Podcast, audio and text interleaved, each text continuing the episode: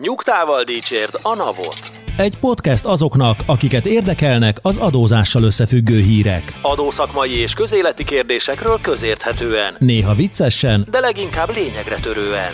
Boár György és Radnai Károly, valamint állandó beszélgetőtársuk Horváth Dániel, Két hetente összefoglalja, amit nem akarunk hallani, de mégis mindenkit foglalkoztat.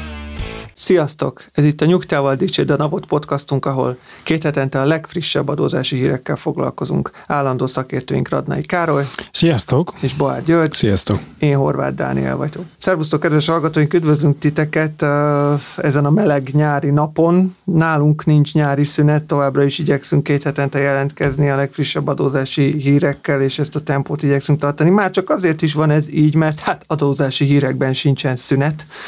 A mai napra is bőven jutott újdonság, úgyhogy vágjunk is bele.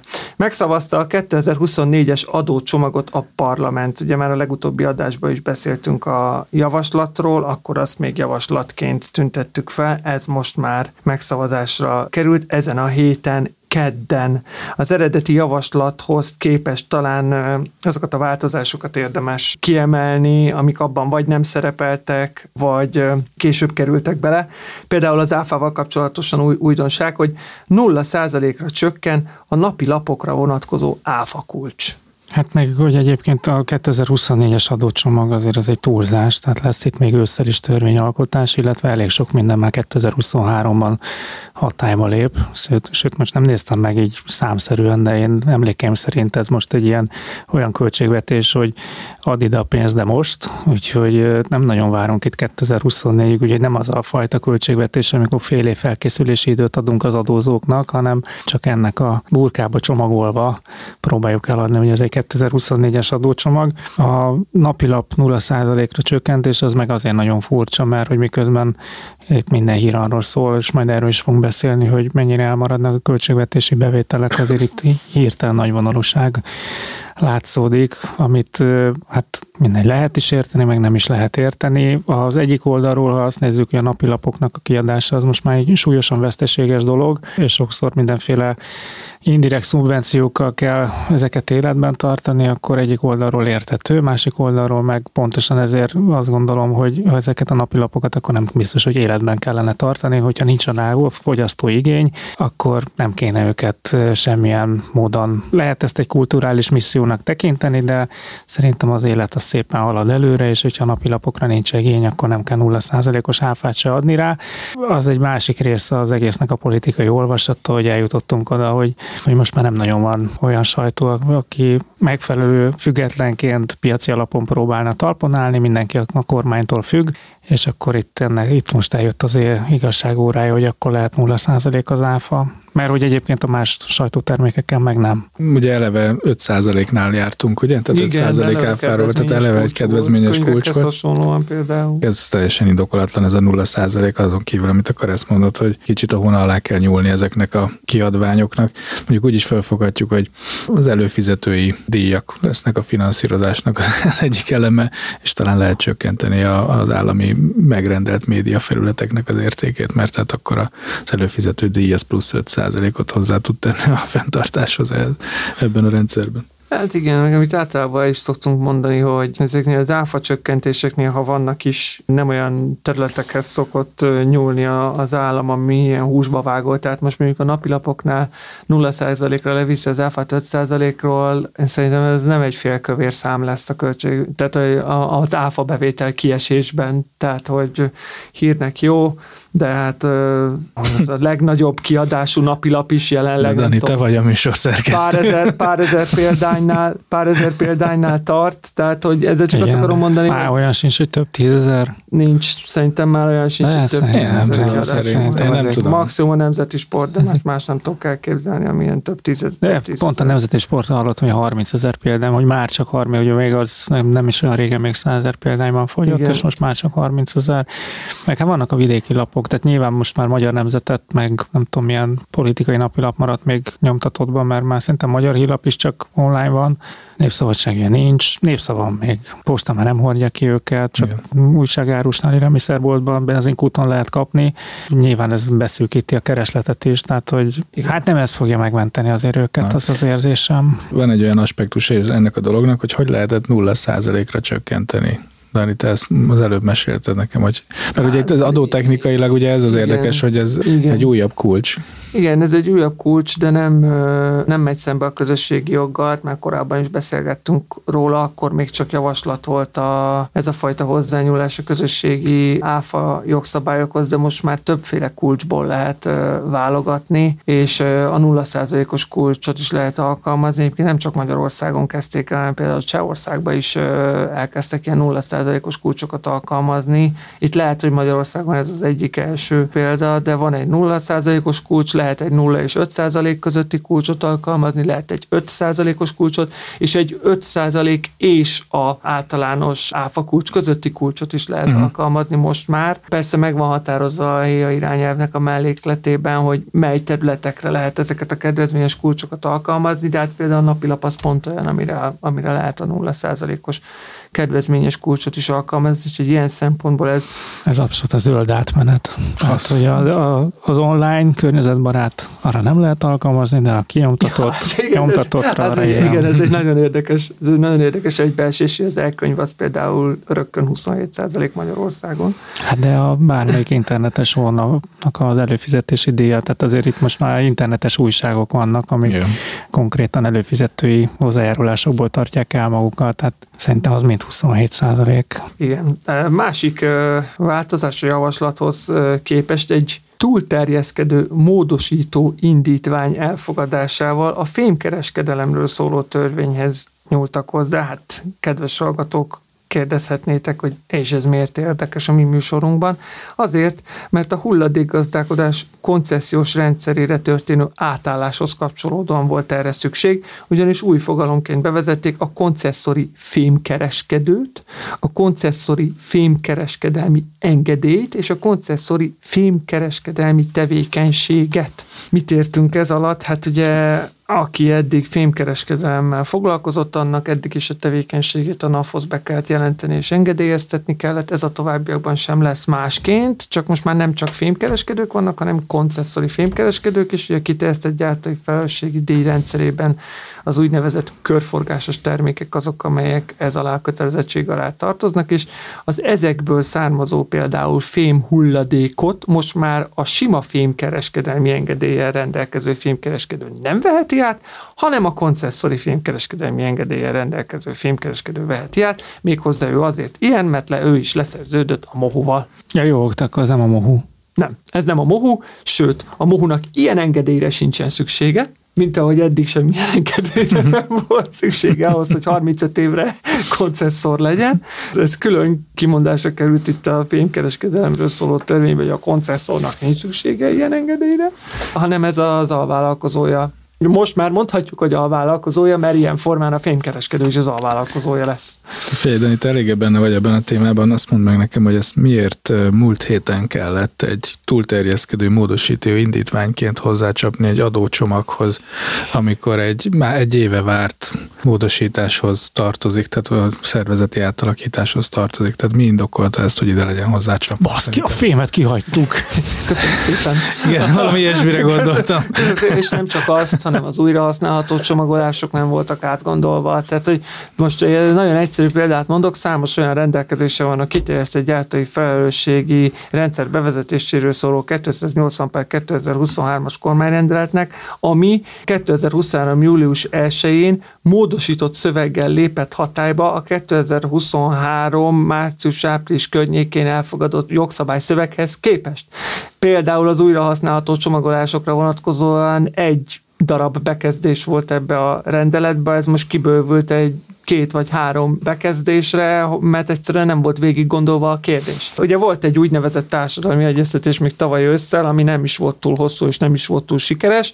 Ahhoz képest jött egy rendelet, ami teljesen más szövegezéssel szól, például a díjköteles tényállások körét azt kibővített nulla. Azt nem tudod, hogy sikeres volt a társadalmi egyeztetés, nagyon sok inputot kaptak, lehet, hogy be is építették, csak Hát lehet. Csak de... nincs, nem hasonlít az előtte meg az utána verzió, és nincs megmagyarázva az átmenet. Igen, igen, jó, oké, akkor igen, akkor, akkor, akkor fogalmazunk így, hogy a rendelet az már nem hasonlított az őszi jogszabálytervezetre, mindahogy aztán a július 1-én hatályba lépő jogszabály is sok tekintetben elütött attól, mint amivel az eredeti szöveget elfogadták, és még ahhoz képest is ugye egy csomó ágazati jogszabályhoz hozzá kellett nyúlni, mert rendszerbe se volt illesztve. És például itt a fémkereskedelemről szóló törvényhez is azért kellett hozzányúlni, mert baszki kimaradtak a fémkereskedők. Ez egy sípolós adás lesz. Jel, jel, jel, jeligével, és nem volt végig gondolva, hogy akkor ők most hogy vehetik át ezt a hulladékot. Szerintetek, én ezt tudom, hogy ez egy rohadt bonyolult rendszer ez egy teljesen új hulladékgazdálkodási rendszer. Lehet, hogy túlzok, hogy alapjaiban újra gondolva azt, hogy eddig mit, mit kezdtünk a hulladékkal, bármint, hogy részben újra gondolva. Szerintetek naíva a kérdés, hogy ezt nem tudtuk volna normálisan csinálni? Tehát ezt a bevezetést? Vagy ez, ez, ez annyira bonyolult, hogy fogadjam el, hogy, hogy nem. Tehát ez olyan, mint mondjuk egy vállalat irányítási rendszer bevezetés, hogy úgyis az elején döcögni fog. Én szerintem lehetett volna ezt racionalizálni, mert például a NAV-nak a hatáskörei azok jelenleg gyakorlatilag, tehát hogy most például magyarázza meg nekem valaki azt, hogy a kiterjesztett gyártói felelősségi díjhoz, amihez a NAV-nak semmi köze nincsen, mert azt a kormányhivatal ellenőrzi, a kormányhivatalnál vallom be, akkor a koncesziós filmkereskedelmi engedélyt miért a NAV fogja kiadni? Azért, mert a filmkereskedelmi engedélyt eddig is a NAV adta ki és nem jutott eszünkbe jobb ötlet, más nem tudná megcsinálni, mert nekik van rá szervezetrendszerük. Ezt nem lehetett rálőcsölni a kormányhivatalra, mert se pénz, se paripa, mm. valakire rá kellett, nagy emberáldozat nélkül ezt a NAV tudja megcsinálni, amúgy semmi köze a kiterjesztett gyártói felelősségi díjhoz, a termékdíj maradt nála, ami meg lényegében üres hmm. mert a műanyag zacskót kivéve minden esetben magasabb a kiterjesztett gyártói felelősségi díj, mint a termékdíj, a termékdíj összegébe pedig be lehet számítani a kiterjesztett gyártói felelősségi díjat, ergo a következő negyedévek termékdíj bevallásai úgy fognak kinézni, hogy kötelező lesz beadni, majd mindegyiknél az összeg ott lesz, hogy 0 0 0 0 0 0 0. Hát ilyen, amit vissza meg nem tud ellenőrizni a napján. Szerintem ez egy teljesen elhibázott koncepció, hogy a módíjait azt a móhu szedi be, és hogyha nem fizet valaki valaki, akkor a muhunak kell majd szaladnia, mert hogy akkor a termékdíjba ugyanúgy be tudom számítani, csak nem fizettem ki a muhut. Igen, Én meg, tehát abszolút, azt, a, abszolút. A, a, akkor megértett, hogyha nem a muhu lenne az egyetlen koncesszor, hanem versengő hulladékhasznosítók lennének, és akkor a, a díjon egyébként még versenyezhetnének is, és nem nem egyedileg megállapított monopóliumi díjak lennének, akkor, akkor természetesen érthető, hogy mindenki fizessen annak a szolgáltatónak, aki, de hogy itt most egy szervezet ki van szervező az államból, és viszont azért vannak nagyon magasan megállapítva a díjak, meg gondolom a MOL beszámította a nem fizetés kockázatát. Tehát akkor itt igazából a azok fognak többet fizetni, akik jogkövetők. És ugye ez, ez, a, hát ez a legrosszabb, mert van egy kötelezettség, ahol azokkal vitetik el a balhét, akik egyébként meg jogkövetők, szóval hogy, hogy én ezt a részét teljesen elhibázottnak tartom. Értem, hogy egy, született egy olyan döntés, hogy valamit kiszervezünk, de hát hogy erre azért annyi mechanizmus volt, hogy a, a NAV végrehajthat, tehát olyan szervezeteknek a követeléseit, ami nem, nem hozzá tartozik. Számtalan ilyen van, hogy mit tudom én, sportszervezetek, vagy nem tudom, sportszöve, önkormányzatok, sportszövetségek, bírálják, hogyha valamelyik egyesület nem fizeti vissza a tau pedig nem teljesítette a kötelezettségét, akkor a NAV behajthatja. Tehát, hogy na mindegy, majd biztos ki fog fordni. Egyébként meg visszatérve a kérdésedre, hogy nem lehetett volna ezt jobban csinálni. Tehát annyiban legyünk már megengedők, hogy, hogy, hogy ez tényleg egy bonyolult rendszer, és hogy, hogy nagyon sok anomália derül ki, és egy teljesen új rendszer, tehát hogy olyan új szereplőkkel, olyan, olyan, olyan folyamatokkal, amik, amik nyilván senki nem látta a gyakorlatot előtte, tehát hogy egy, egy MOU nem tudta, hogy mit vesz át pontosan, miután átvette, akkor, akkor szembesült olyan dolgokkal, amit előzetesen nem tudott jelezni. Inkább a problémát abban látom, hogy, hogy úgy ragaszkodnak ehhez a július 1-hez, mint egy ilyen vallási szertartás dátuma, tehát hogy vagy elindul, vagy mit a világ vége. Holott tehát lehet, hogy azt lehetett volna mondani, hogy akkor nem indul el július 1 hanem veszünk egy nagy levegőt, és, és pár dolgot még átgondolunk. Nehéz lett volna, mert a július 1 indulásra nem csak azért volt szükség, mert különben a mónakártérítés járt volna az állam oldaláról, hanem azért is, mert az Európai Uniós kötelezettségeinket így tudjuk teljesíteni, tehát már erre is eleve haladékot kértünk, hogy ez július 1 lehessen. Én ezt értem, de nem ez a legnagyobb feszültség szerintem köztünk és az Európai Unió között ja, jelenleg. igaz. Amikor mi ott elkezdtünk jövedéki adót csökkenteni a irányelv szembe, akkor, szerintem az, az, az, egy jóval durvább dolog volt, aztán mindenki megvonta a vállát, mert más tagországok is ezt csinálták. Most nem vagyok benne biztos, hogy minden tagország ezt be tudja vezetni. Szóval, hogy most három hónap miatt ide vagy oda, de az nagyon gáz, hogy június 1 bejelentenek valamit, ami július 1-től hatályba lép, és tízszer annyi, mint előtte volt. Ez, ez, ez, nem, egy, ez nem egy megengedhető dolog, senki nem tudja az áraiban beépíteni. Itt lehet, hogy néhányan elhagyják a piacot, meg csődbe mennek, tehát hogy pont ilyet nem szabad csinálni. Ez szerintem egy sokkal nagyobb kár meg veszély, mint az, hogy most elindul a július 1 ez a dolog, vagy nem. Hát most mondjuk egy másik példát. Július 1 azok a rendelkezések, amik ebben a 80 per 2023-asban egy része csak július 1 lépett hatályba, de mondjuk módosított szöveggel, mint ahogy arra eredetileg számítani lehetett. Most mondjuk egy példát, a számlazáradékolás kapcsán egészen eddig úgy volt, hogy a gyártónak, aki ugye az EPRD kötelezetje, a számlazáradékon fel kellett tüntetni, hogy a kiterjesztett gyártói felelősségi díj megfizetésre került. Hát valószínűleg tartom, hogy nagyon sokan jelezték, hogy ez egy gyakorlatilag lehetetlen ennyi idő alatt végigvinni a, a számlázási rendszeren, arról nem is beszélve, aki nyugtáz, mert annak meg a nyugtán kellett feltüntetni, és az meg, az meg technikailag, bár lehet, hogy furcsán hangzik, de technikailag még rosszabb, tehát még, még bonyolultabb, mert egy nyugtára egy ilyen hosszú szöveget fölvinni, az, az, az nem egy egyszerű történet. Láss csodát, mi történt? Július 1 úgy lépett hatályba a szabály, hogy a kiskereskedelmi forgalomban a számlazáradékolási szabályt nem kell alkalmazni. Hm. Tehát, hogy ez ennyire volt végig gondolva, ez ennyire volt kitalálva. Én egyébként a rendszerrel egyetértek. Szerintem jobb kezekben lesz a mónál a hulladék hasznosítás, mint most az állami kézben. Azzal is egyetértek, hogy, hogy legyen meg a, az összefüggés a szennyezés okozói és a költségviselői között. Ezek szerintem tök jó dolgok, de az, hogy, hogy van négy szervezet, akik ezt, ezt a dolgot úgy babusgatják, és hogy az információ az nem, nem megy egymás között, és ezért duplikálódnak folyamatok, tehát hogy van kormányhivatal és NAV, van termékdíj és, és EPR, ahelyett, hogy, hogy tényleg ezt egy szervezet adminisztrálná, tehát hogy a MOHU és a NAV között kellene egy közvetlen információvonal, és nem kéne ide kormányhivatal, meg na mindegy, tehát hogy ezt látom a, a legnagyobb problémaként, hogy, hogy ezzel lett az egész dolog elbonyolítva. Hát azt, ezt a NAV is pontosan így És hogy most már szüntessük meg azt a termékdíjat tényleg, tehát hogy én értem, hogy még van olyan termék, van három darab olyan termék, amire termékdíj van, de LPR nincs, de akkor az ezt... Zacskó, a műanyag zacskó például. Nagyon jó, akkor oldjuk meg, hogy akkor arra is LPR díjat kelljen fizetni, és akkor legyen vége a termékdíjnak. Igen, ez, ez, miért, ez miért teljesen nonsens. azt, nem, azt, azt, is, azt is sem tudom. Na de ha már a költségeknél tartunk, tehát nem csak a gazdálkodóknak, hanem az államnak a költségvetése is komoly problémákkal küzd.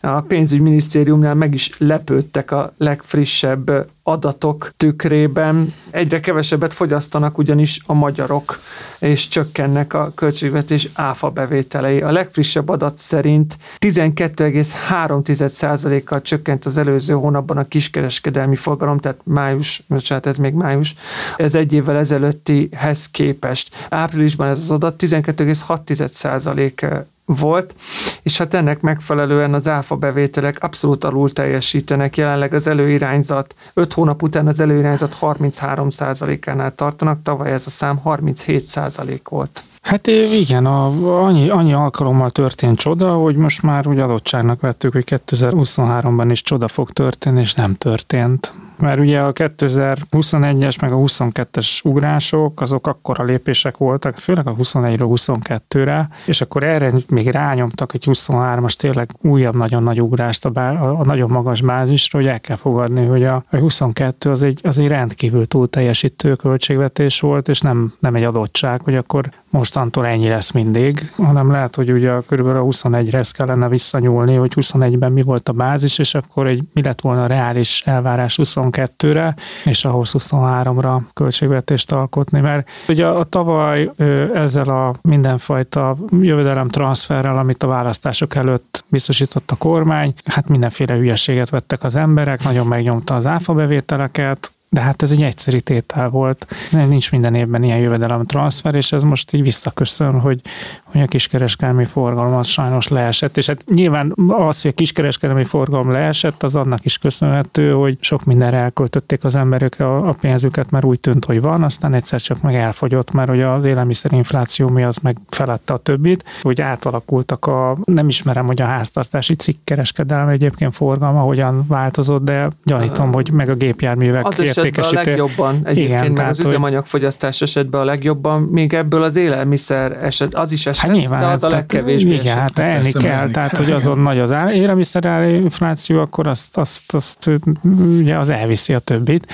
Szóval, hogy én szerintem ez volt a nagy félreértés, hogy, hogy egy ilyen egyszerű, nagyon megpumpált kiadási oldal által generált áfa növekedés, azt hitték, hogy, vagy hát nem, nem mondom, hogy nem hitték, csak egy, de akkor is azt látom a számokon, a hogy a 6800 860 milliárdra rá lett tervezve még plusz 1200 milliárd 2023-ra. És 24 az még durvább. 8574 milliárd forint Csak tegyük, tegyük egy, egy, egy, esetleg kontextusba, tehát ugye a 22-es előirányzat 5 és 5500 milliárd forint volt, ehhez képest lett majdnem 6900 milliárd áfa bevétel. Igen, ez És erre a brutális ugrásra még akkor jött ez 1100-1200 milliárd, és még erre tervezünk jövőre 600-700 milliárdot. Igen, megnézed, hogy mondjuk 2021-ben 5400 milliárd volt a bevétel, és ezért 22-ben 5500 milliárdot terveztek. Ja. És az egy normális. Ö, és aztán az, az túl teljesített, és utána hat,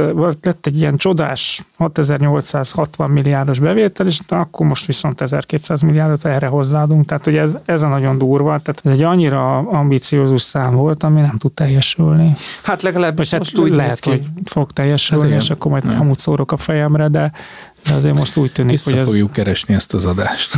Keressük. Igen, Keressük, igen, kedves igen. hallgatók. Igen, igen, igen, tehát hogy, hogy meglátjuk, de hogy emellett egyébként a problémát általában nem csak ez okozza, hanem a PM tájékoztatása szerint az idei első öt hónapban 35 százalékkal ugrott meg a vállalkozásoknak történő áfa visszautalások mértéke a tavalyi év azonos időszakához képest mit jelent ez, kedves hallgatók, hogy az áfa bevallás az úgy néz ki, hogy nagy vonalakban van egy fizetendő adó, meg egy levonható adó, van a bevétel, meg van a költség, ezeket összevetik, és akkor abból keletkezik egy tárgyidőszakban elszámolandó adó, ahhoz képest, hogy éppen valaki havi vagy negyedéves bevalló, erre a periodicitásra megkeletkezik, amivel aztán neki a költségvetés felé bevallásában el kell számolni, hogyha ez fizetendő adóra fut, akkor fizet, ha visszaigényelhetőre adóra fut, akkor meg kérhet kiutalást, nem köteles kiutalást kérni, de kérhet. Ez a 35 százalék az első öt hónapban, ez egy hatalmas ugrás ez hatalmas ugrás, mert ez azt jelenti, hogy nem hogy sokkal többen kerültek visszaigényelhető pozícióban, hanem sokkal többen kértek kiutalást.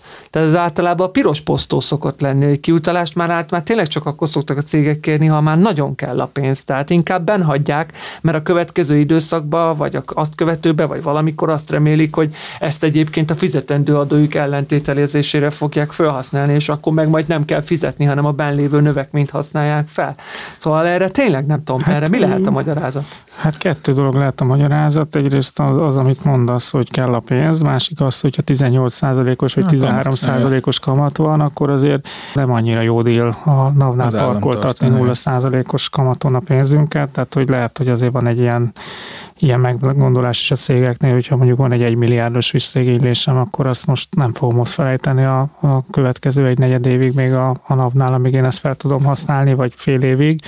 Tehát hogyha egy beruházási szakaszban vagyok, hanem azt akkor vissza kell igényelnem. Nyilván ez egy nagyon érdekes statisztika, hogy 35%-kal megugrott, de azért, hogyha csak egy kicsit tolódik el a fizetendő és a visszaigény, de egy picit kevesebb az áfa, hogyha mondjuk ugyanannyi a beszerzése, de kevesebb lesz egy picit a, a fizetendő áfa, akkor nagyon hirtelen a, a balansz az meg tud változni, tehát, és nem annyival fog megváltozni hirtelen a növekmény, hogy amennyivel mondjuk az áfa bevételek csökkennek, hanem sokkal többel. Tehát, hogy így Szóval, hogy ez egy, szerintem ez egy olyan statisztika, aminek azért olyan nagyon nagy jelentősége nincsen, mert hogy egy pici változás, ha egy picit elviszi negatívba a cégeknél a, a haldót, akkor ez, ez az arány, ez, ez, ez volumenben hirtelen nagyon meg tud nőni. Hát igen, elképzelhető. A PM minden esetre amellett, hogy értetlenkedésének adott hangot, amellett a növekvő exportbevételekre fogta ezt, ugye exportnál nem keletkezik fizetendő adó, legalábbis Magyarországon, és akkor,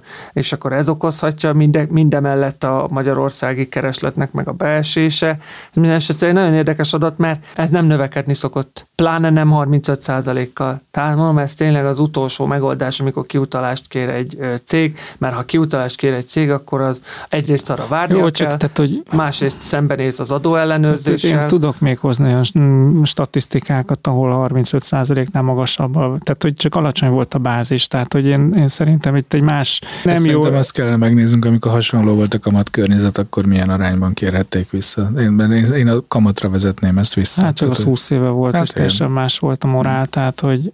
Ez meg a másik, amire még a PM gondolt egyébként, hogy, hogy lehet hogy sokkal több a számlázatlan ügylet jelenleg kimenő oldalon, bejövő oldalon a költségek meg növekedtek, és akkor ez visszaigénylő pozícióhoz vezethet. Hát nem tudom, mi arra minden esetre szerintem lehet készülni, hogy a következő évi NAV évkönyvben több adó ellenőrzés lesz megemlítve. Nem, ne, mert ugye általában ez csökkenő tendenciát szokott mutatni évről évre, Hát szerintem ez egy ilyen wishful thinking, hogy a számlázatlan ügyletek Én miatt. Ezt nem is értem. Most, amikor már tényleg mindenhol be van kötve mindenféle inf, tehát hogy most, most kezdene egy kis kereskedő elkezdeni ezért nem adni számlát, tehát hogyan... Csak becsempészük ebbe a beszélgetésbe is az áfarést. Oda tartunk. Nagy Én, én nem értem ezt a számlázatlan dolgot. Szerintem ez én, én azt gondolom, hogy miért álljon ott a pénzt, kérjük vissza kérjük vissza még akkor is, hogyha... Hát, hát jöjjön ki az ellenőr, nézze meg, nem, nem csak mindenki, jöjjön ki, nézze meg, erőforrás kérdés. Tehát én szerintem, tehát, hogy azért az áfa visszaigénylésnek a, nem tudom, Dani, te biztos jobban tudod, x százaléka átmegy, mert hogy jogos a visszaigénylés, csak éppen macera, hogy, hogy ott, ott van az ellenőr, meg beszélni kell vele, meg adatot meg szolgáltatni. Minden esetben megy ki az ellenőr, de, de, a érted, de hogy, hogy energiát kell ráfordítani. Ha nem Igen. tudok vele keresni semmit, mert mire leszárul, addigra be tudom tenni a következő hónapban, akkor jó, legalább nem, nem melóztunk vele, de ha tizenvalány százalék kamatot tudok kapni erre a pénzre, akkor... És, és mondjuk rövid Jó, de, mi, de figyelj, de most mondok egy egyszerű példát, tehát 99 a fizetendő áfám, egy 100 a levonható áfám, akkor mínusz egy lett a idő.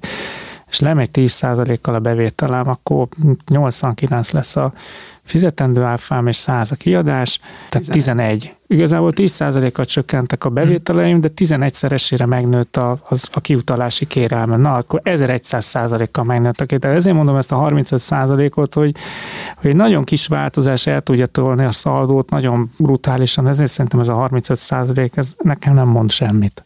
Na de ha már ma a számok bőveletében élünk, akkor maradjunk itt, és még mindig a költségvetéssel foglalkozunk, és térjünk rá a hiányadatokra, mert hát azok is nagyon durva számok itt is kijöttek, még ugye legutóbb legutóbb az előzetes becslésekről beszélgettünk, hát most kiadta a KSH a legfrissebb adatokat, és 2023 első negyedévére vonatkozóan 1728 milliárd forint, vagyis a GDP 9,8 százaléka lett a hiány. Utoljára ekkora mértékű hiányra 2006-ban volt példa. Hát igen, és ö, én most azt a vergődést látom, mint ami akkor is 2006-tól 2009-ig történt. Ö, vagy hát nem biztos, hogy az fog történni, de most nagyon, nagyon arra, hogy vannak ilyen bizonyos elvek, ami szerint akarnak, hogy ehhez nem nyúlhatunk, ezért majd ahhoz nyúlunk, és itt ugye mások az eszközök, tehát hogy itt most per pillanat a, a mostani kormányzatnál az, a, az elf, hogy a, nem nyúlhatunk a 15% SCA-hoz, meg a 9% társasági adóhoz, meg a 27% áfához, hanem akkor minden máshoz nyúlunk, tehát hogy adókedvezmények megvonásával, meg mindenféle egyéb trükkös különadók bevezetésével, ami akkor úgy tűnik, hogy akkor csak szektorokat, és akkor nem emelünk adókat, mert olyan, olyan nem volt, tehát a bevezetjük, az nem adóemelés, hanem igazából bevezetés. bevezetés, tehát egy új bázis. Még hogyha ha egyébként meg egy-két százalékkal kellene esziát vagy társasági adót emelni, akkor meg az, az annak nagyon rossz lenne az optikája. De azért mondom, hogy szerintem ugyanaz a vergődés van, mert hogy az igazság óra el fog jönni. Tehát én, én sajnos azt látom, hogy lehet itt reszelgetni, hogyha ennyi pénz hiányzik, akkor ez jövőre is ennyi pénz fog hiányozni. Tehát nem tudom, hogy hol fogjuk behozni a folyamatokat.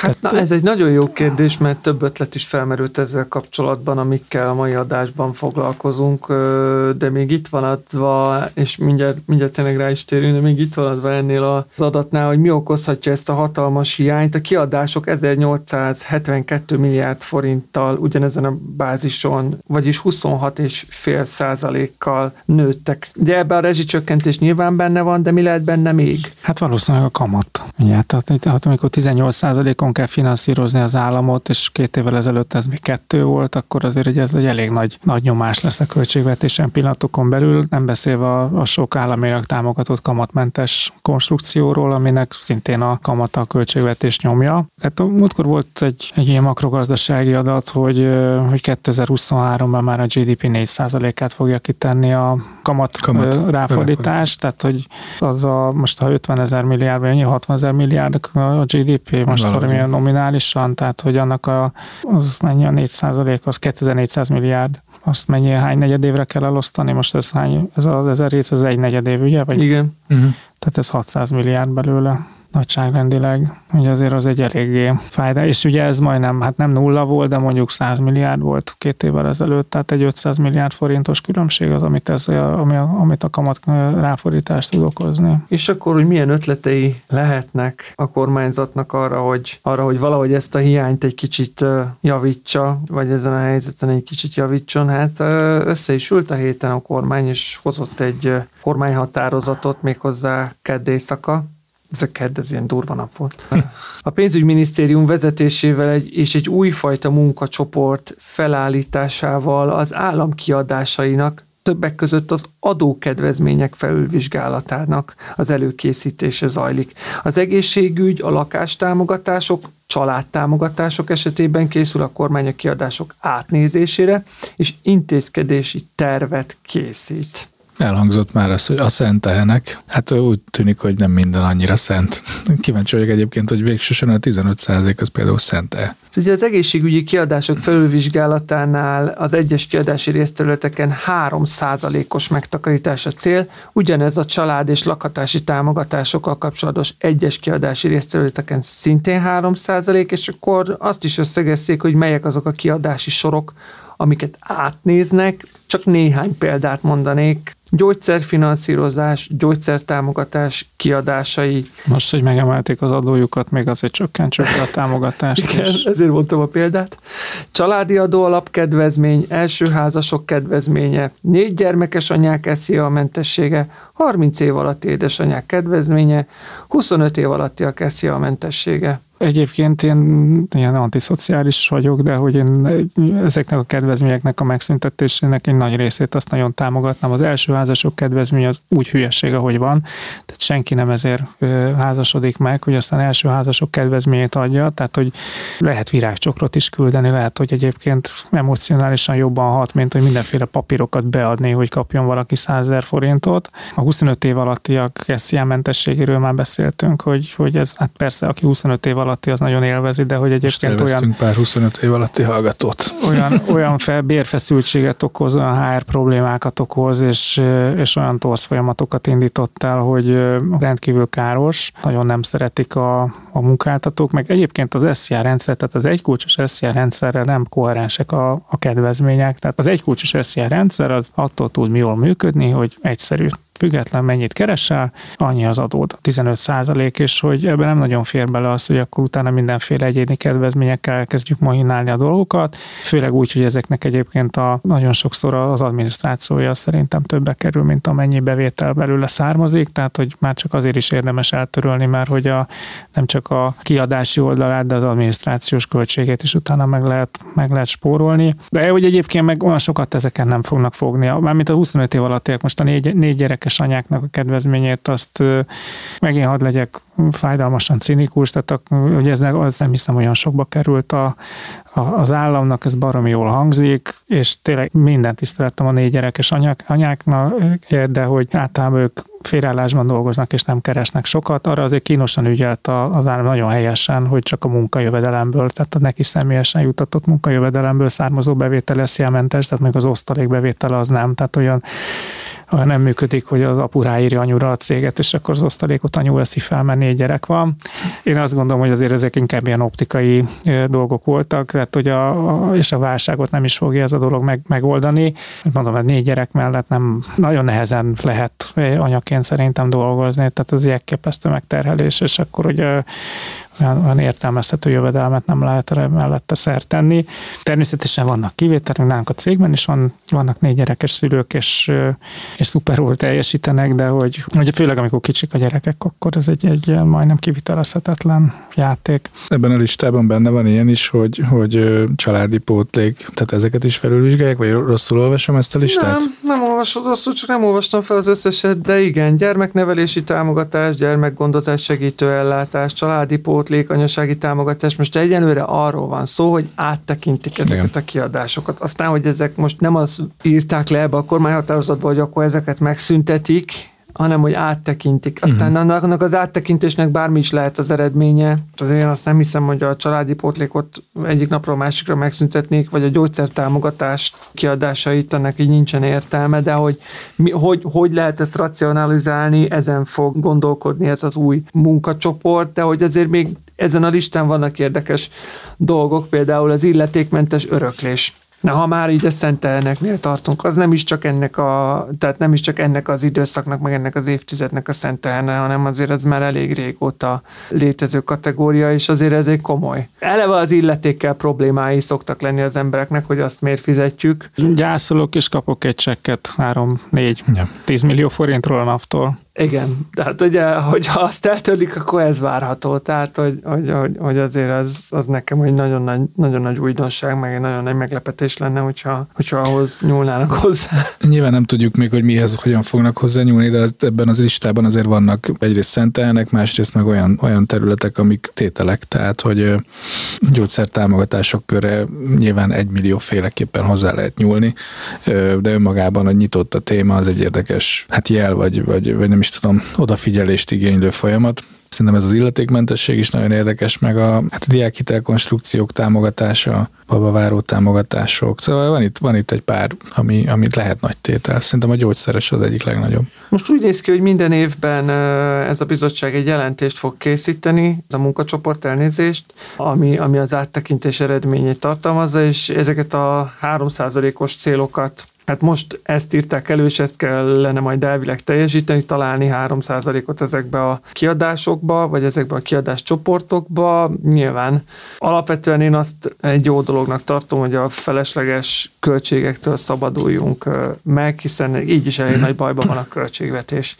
Az, hogy mit minősítünk felesleges költségnek, az már egy sokkal érdekesebb kérdés, és mindig a társadalmi konszenzusra tudok visszautalni, tehát hogy lehet, hogy távolról mondjuk feleslegesnek tűnik egy adott gyógyszernek a támogatása, mert összesen három embert érint ebbe az országban mondjuk az a betegség, de lehet, hogy annak a, az a, annak a három embernek meg pont szüksége van rá. Nem tudja, meg nem is tudná előteremteni. Na jó, de akkor az nem is egy akkora költségvetési tétel, tehát lehet ez baromi drága, de most ha 3 x 25 millió forint, az 75 millió forint, tehát hogy, hogy nem ez fogja megmenteni a költségvetést. Akkor jön az, hogy de ne az én adomból. Szerintem az, hogy társadalmi konszenzus van valamiben, ezt, ezt, szerintem, szerintem kimondta, hogy legalábbis az én véleményem az, hogy nincs, úgyhogy és ezt ne is mondta, hogy ez társadalmi konszenzus lenne, így van a szabály most éppen. Igen, ez kétségtelen. Na de hogy még honnan tervez bevételt a kormány, hát erre is vannak ötletek, ez a következő. Ezer milliárdos bevételt vár ugyanis az adó emelésekből. A jövő évi költségvetésben 990 milliárd forintos pluszbevételt hoznak az adómódosítások. Ez a Nemzeti Bank inflációs jelentéséből derül ki, legalábbis ez a becslés. Ebből 800 milliárd forint az extra profit adókhoz köthető, ugyanis azokat nagy részben nem vezetik ki 2024-ben. És ez mihez, ez a plusz ezer milliárd az idei előirányzathoz képest, vagy tény? Ez a, a május 1 a május 10 május 14 a május 31 vagy a június 5 szabályok alapján van számolva. Hát ez egy nagyon bátor becslés most, amikor hát egyébként mint azért... egy, még a pénzügyminisztérium is csak kapkodja a fejét, hogy mennyire alulbecsült vagy felülbecsült dolgokat. Azért nincs nagy jelentősége szerintem ennek a becslésnek, mert eleve ez, hogy extra profit adókból származó bevétel, tehát hogy definiáljuk az extra profit adót, még megpróbáltuk ugye itt a Danival az imént, hát nem, nem sikerült. Tehát ez egy olyan gyűjtőfogal. Az, az extra profit adó. Egyrészt kiesett abból a hat adónemből, amit ismerek, másrészt meg, hogy a, ugye a telekommunikációs szektort érintő adó, az most külön adó, vagy telek, tehát távközlési adó, vagy extra profit adó. Tehát, hogy, tehát igazából azt írtak bele ebbe a számításba szerintem, amit akartak, és az az összeg jött ki, amit Igen. akartak. Profithoz semmi köze. Igen. Meg valamelyik már törvényben van, valamelyik még rendeletben. Igen, valamelyik egy már létező adóhoz nyúl hozzá, de van olyan, ami teljesen új, szóval, hogy... Na jó, igen. kedves hallgatók, ne legyünk meglepődve, hogy össze még nagy meglepetések fognak minket érni. Én azt gondolom, hogy most elmegyünk két hónap Szabira, vagy hát nem Szabira, de hogy július-augusztusban itt nem fognak komoly dolgok lenni, jönni, a folyamatok azok rendszerűen nem fognak megfordulni, és össze bizony eljön az igazság pillanata, amikor nagyon komolyan hozzá kell nyúlni dolgokhoz. Igen, hát ez könnyen elképzelhető, hogy tényleg így lesz. Egyébként az úgynevezett extra profit adók mellett még a jövedéki adóemelésből várnak szignifikáns bevételnövekedést, ez 190 milliárd forintot teszik. Én ezt is nagyon optimistának tartom, úgyhogy közben az üzemanyagfogyasztás is folyamatosan csökken. Azt mondtuk, hogy az áfa bevételek elmaradásának egyik oka, hogy kevesebb üzemanyag fogyott. Igen, igen, igen. Nyilván most azóta meg, megemeltük rendesen a jövedéki adót, szóval, hogy... Kétségtelen, de a benzines ára is növekedni fog, tehát aki meg tudja tenni, hogy kiszáll a kocsiból az kifog. És egyébként ez is egy olyan előítélet, vagy nem tudom mi volt még a korábbiakban, ugye arról volt szó több helyen is azt lehetett olvasni, hogy hát olyan nincs a magyarok, ameddig 650 a benzin, addig nem szállnak ki az autóból kedves újságírók, a magyarok kiszálltak az autóból, tehát sokkal kevesebb a benzinfogyasztás, hogyha mennyiségre nézzük, aki nyilván tudta, az megtette. Tehát, hogy ha tovább emelkedik a benzinára, akkor még többen lesznek, akik ki fognak szállni az autóból. Úgyhogy ez a 190 milliárd forintos jövedéki adóban számolt plusz bevétel, hát szerintem ez még annál is optimistább, mint amit az extra profit adónál terveznek. Na de, mi az, ami véget ért ehhez képest? Ugye a extra profitadók, az extra profitadók nem értek a nyár véget. még nem ért azok, véget. Az extra profitadók, a nyár soha nem ér véget. Az extra profitadók nem értek véget, azok maradtak, de ami véget ért, azok az élelmiszer ár stoppok állandó szereplői adásainknak éltek másfél évet, 2022. február 1-től, hát most már szinte biztos, hogy 2023. július 31-ig, ugyanis a kormány rendelete alapján ezek kivezetésre kerülnek. Nyugtával dicsérne a napot. ha, ha tényleg kivezetik az utolsót, akkor, akkor kimondhatjuk ezt. Én, én nem lennék meglepve, hogyha még lennének itt ilyen, amikor nagyon rosszra fordul majd a költségvetés, és akkor, akkor hirtelen megint kell találni bűnbakot, akkor lehet, hogy lesz majd megint valami unortodox lépés, de egyébként meg megint legyünk cinikusak, tehát az élelmiszer árstop kivezetéséből megint csak több áfa bevétel lesz úgyhogy ez is segíti a költségvetést. Úgyhogy egyik oldalról egy, egy közgazdaságilag egy nagyon racionális dolog, és egy nagyon hibás és, és fájdalmas dolog volt, hogy ez másfél évig tartott. Nem vagyok meggyőződve róla, hogy a, a közgazdasági kijózanodás okozta ezt a dolgot, inkább a költségvetési hiány. Hát már csak azért sem lehetünk erről meggyőződve, mert bár élelmiszer árstop az nem lesz, de ezek a termékek továbbra is árszabályozás alatt maradnak, hiszen a kötelező akciózási rendeletbe meg belekerültek, és gyakorlatilag 2023. augusztus 1 és szeptember 30 között ebből a 8 termékkörből kettőben legalább a beszerzési árhoz képest 15%-kal alacsonyabb kiskereskedelmi árat kell alkalmazni, ez de facto veszteség, és a maradék hatra sem lehet a beszerzési árnál nagyobb kiskereskedelmi árat alkalmazni. Ezeket továbbra sem lehet nyereségesen értékesíteni, ezeket a termékeket, ami piacgazdaságra tekintve elég fura. Hát abszolút, úgyhogy majd meglátjuk, hogy ennek mi az eredménye. Ugye nyilván ezekben nagyon sok politikai motiváció is van, tehát hogy ez ugye a nagy kereskedelmi láncoknak a legrosszabb, tehát minél nagyobb a forgalma, annál rosszabb. A cél ebből a szempontból sajnos elég világos. Az augusztusi idézítés az valószínűleg az inflációs pályához is lett igazítva, tehát hogy amikor fog szignifikánsan beesni az infláció, mert, mert augusztusban ugrott meg tavaly, tehát akkor voltak az első ilyen nagyon kiugró inflációs adatok, tehát valószínűleg arra számítanak, hogy ha ezt most augusztusban engedik el, akkor egy egyébként is csökkenő trend folytatódik. Nagyon érdekes, ezt nem tudom, hogyan fogják ellenőrizni, de hogy, hogy van erre figyelőrendszer, vagy lesz erre figyelőrendszer, meg, meg, meg lesz gondolom majd ellenőrzés, meg fogyasztóvédelmi ellenőrzés. Hát azért a online számladat szolgáltatással azért le lehet azonosítani, hogy kik a beszállítók, hogy azoknak a termékeknek ki a beszállítója, és akkor, hogy mi volt a beszerzési ár, és akkor ez egy egyébként, hogyha nagy energiákat mozgósítanának, akkor az összes tudják hasonlítani, hogy kinek mennyi a beszerzési ára, és hogy mahinálnak-e azon, tehát hogy mi volt júliusban beszerzési ára, és mi volt augusztusban. De ha már így az árfigyelésnél tartottál, én nem tudom, kedves hallgatók, próbáltátok, de nagyjából egy hete megjelent ez az online árfigyelő rendszer, a 60 termék körébe, és természetesen ez például a sajt, trapista sajt, az pont bele is tartozik, csak azért tudom, mert kipróbáltam a rendszert, és megnéztem. Nagyon érdekes, ami történt. És átautóztál egy hogy, másik üzletben. Hogy, hogy, de tényleg érdekes, ami történt. Tehát első nap még csak az egyiknél volt 1999 forint per kilogramm a sajt, egy hetet kihagytam, tegnap ránéztem, és már négy vagy öt szereplőnél 1999 forint per kilogramm volt a sajt, szóval úgy néz ki, hogy ennek csak van értelme. De ez, ez hogyan néz ki egyébként? Én nem láttam, tehát a trapista így egyben, tehát ugye igen, egy, tehát, egy, igen, egy gyűjtőfogalom, tehát, egy, egy gyűjtőfogalomként van megnevezve, és akkor mondjuk például az egyik három kilós tömbbe árulja, de a kilós árat kell meghatározni, a másik meg fél kilósba árulja, mm-hmm. de a kilós árat, mert a kilós ár az, ami, az, ami, ami általában jobban összevethető szokott lenni. És, mondom, és a szeletelt trapista sajtcsomagolásban. Hát meg az egyik, meg a másik, meg igen, igen, igen, igen, igen, de hogy, de hogy például ez egy érdekes megfigyelés volt a számomra, hogy ugyanazok hm. a számok hogyan változtak, úgyhogy ö, ajánlom mindenkinek a figyelmébe. Jó, hát ebben biztos, hogy van egy ilyen közgazdasági racionalitás megint, hogyha az, az egyik versenytársam elkezdi akciózni, mert hogy, hogy jogszabály kötelezi, és én még várhatok, vagy más terméket kivel, de egyébként meg azt látom, hogy a forgalomnak egy jelentős része átmegy a konkurenciához, mert bemennek a trapista sajtér, és egyébként meg megvesznek minden mást, akkor az lesz a racionális, hogy én is elindítom az akciót, mert szeretném, hogy ne oda menjenek.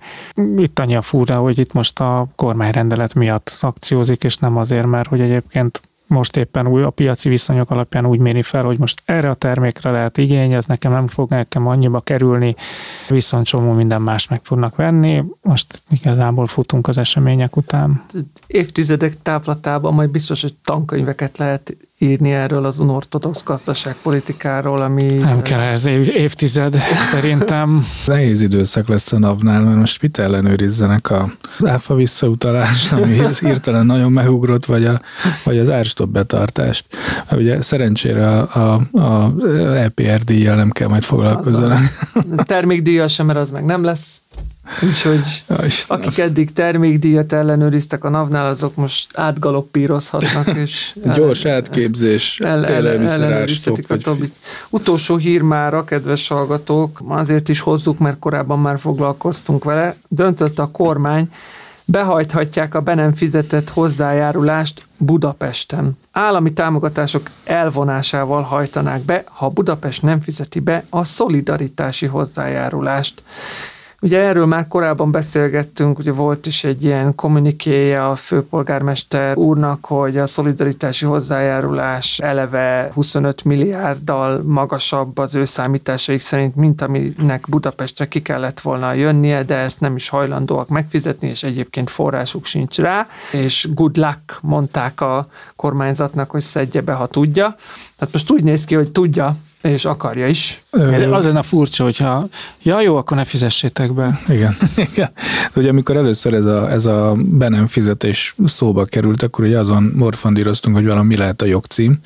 Én nem láttam azóta a keresetet, tehát vagy a keresetlevelet, tehát ez nem tudom, hogy nyilvános-e vagy publikus de itt az ígben azért van egy érdekes kis hint, legalábbis számomra egy érdekes tipp, ugye azt mondják, hogy magasabb ez az összeg, mint amit ők számolnak. Igen. Tehát, hogy módszertani vita akkor ezek Ennek szerint, van vagy... képlete, Aha. az adó teljesítményhez is van köze, de hogy a magát a szolidaritási hozzájárulást azt egy képlet alapján számolják, és, és ebben, amire jutottak a felek, az, abban eltérés mutatkozik, legalábbis a főváros kisebb összegre jutott, szerinte 25 milliárddal többet vette, vetett ki rájuk a kormányzat, mint amire a törvény lehetőséget Hát akkor ad. pereljék be a kormányt, és majd Megtörtént. de hogy be, Megtörtént. Folyamatban van a közigazgatási per erre a 25 milliárd forintos összegre. Ugyanakkor közben párhuzamosan meg a kormány úgy döntött, hogy akkor addig állami támogatások visszatartásával teremti elő ezt a 25 milliárd forintot, úgyhogy ez a, ez a De de, szappan hogy- opera-szerű történet tovább folytatódik. valamivel nem értesz egyet, rád kivetnek egy magasabb adót, akkor is azt megfellebezed, nem tudom, itt mondjuk nyilván ez most nem egy kivetéses adó, hanem tehát hogy ezt be kell fizetni, és aztán, hogy megnyered a pert, akkor vissza kell fizetni az államnak kamatokkal. Ez a,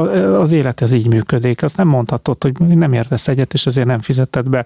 Teljesen hülyén néz neki, hogy erre az állam azt mondaná, hogy nem kell befizetned. Most tegyük félre azt, hogy mi van a, milyen politikai adókapok van az egész történet mögött, hogy ez így nem mehet. Tehát, hogy ez így csak egy színházi előadás, amit látunk, mind a két fél részéről. Tehát nagyon hülye lenne az állam, most azt mondaná, hogy tehát ez egy ilyen precedens lenne, hogy miért engedi meg valakinek. Ha nagyon hangos, akkor nem kell befizetnie. Hát ez az egyik, a másik, meg az, talán ez az aspektust, ezt már elemeztük korábban is. Egyéb iránt a főváros az egy adóhatóság. Az egy helyi adóhatóság. Van belőle jó sok Magyarországon, de egy helyi adóhatóság. Most egy helyi adóhatóság mondja azt, hogy ő nem fizet adót. Hát igen. Hát ennek milyen üzenete van? Hát meg egy bármelyik állampolgár akkor mondhatja, hogy nem fizettem be az SZIA-t, mert hát a gyerekemet már magániskolába kell járatnom, mert már magánegészségügybe vagyok, már mit kapok én az államtól, mert hogy csak nagy sorbaállások, és hogy hol van itt a szolgáltatás. Tehát, hogy de hát nem mondhatod, hogy nem fizeted be az SZIA-t, ez a jogszabály, be kell fizetned. Tehát, hogy Milyen érdekesebben még, hogy, hogy itt törvényt módosítottak a, ahhoz, hogy ne kelljen ugye kiutalni az állami támogatásokat, de hogy valószínűleg nem ismerem eléggé itt a szabályrendszert a háttérben, de hogyha van egy közik határozat, ami megállapította, hogy mekkora összeget kell a Budapestnek befizetni, akkor ez nem végrehajtható. De, de valószínűleg az a helyzet, én úgy emlékszem, a főváros korábban is azt kommunikálta, hogy nem lesz mind végrehajtani.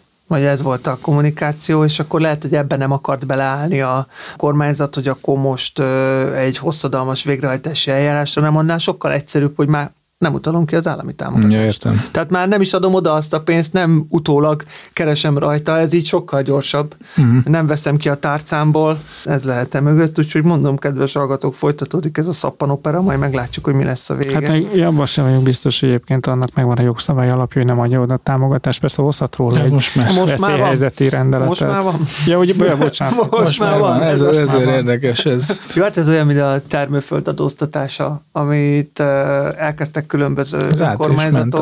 a, módosító. Igen, át is ment, hogy a termőföld adóztatása, majd azt mondtak, azt mondta a kormány, jó, akkor beleírjuk a helyi adó törvénybe, hogy termőföldet mostantól nem lehet adóztatni. Aztán meg is szavazták. Igen, már, meg is szavazták. Tehát lehet ezzel próbálkozni, meg minden, de, de hogy akkor majd egyel fölötte úgy döntenek, hogy akkor ez nem adótárgy és kész. És aki eddig Pont. ezt adóztatta, annak meg úgy kell alakítani a helyi adó rendeleteit, hogy mostantól a termőföldet nem lehet adóztatni.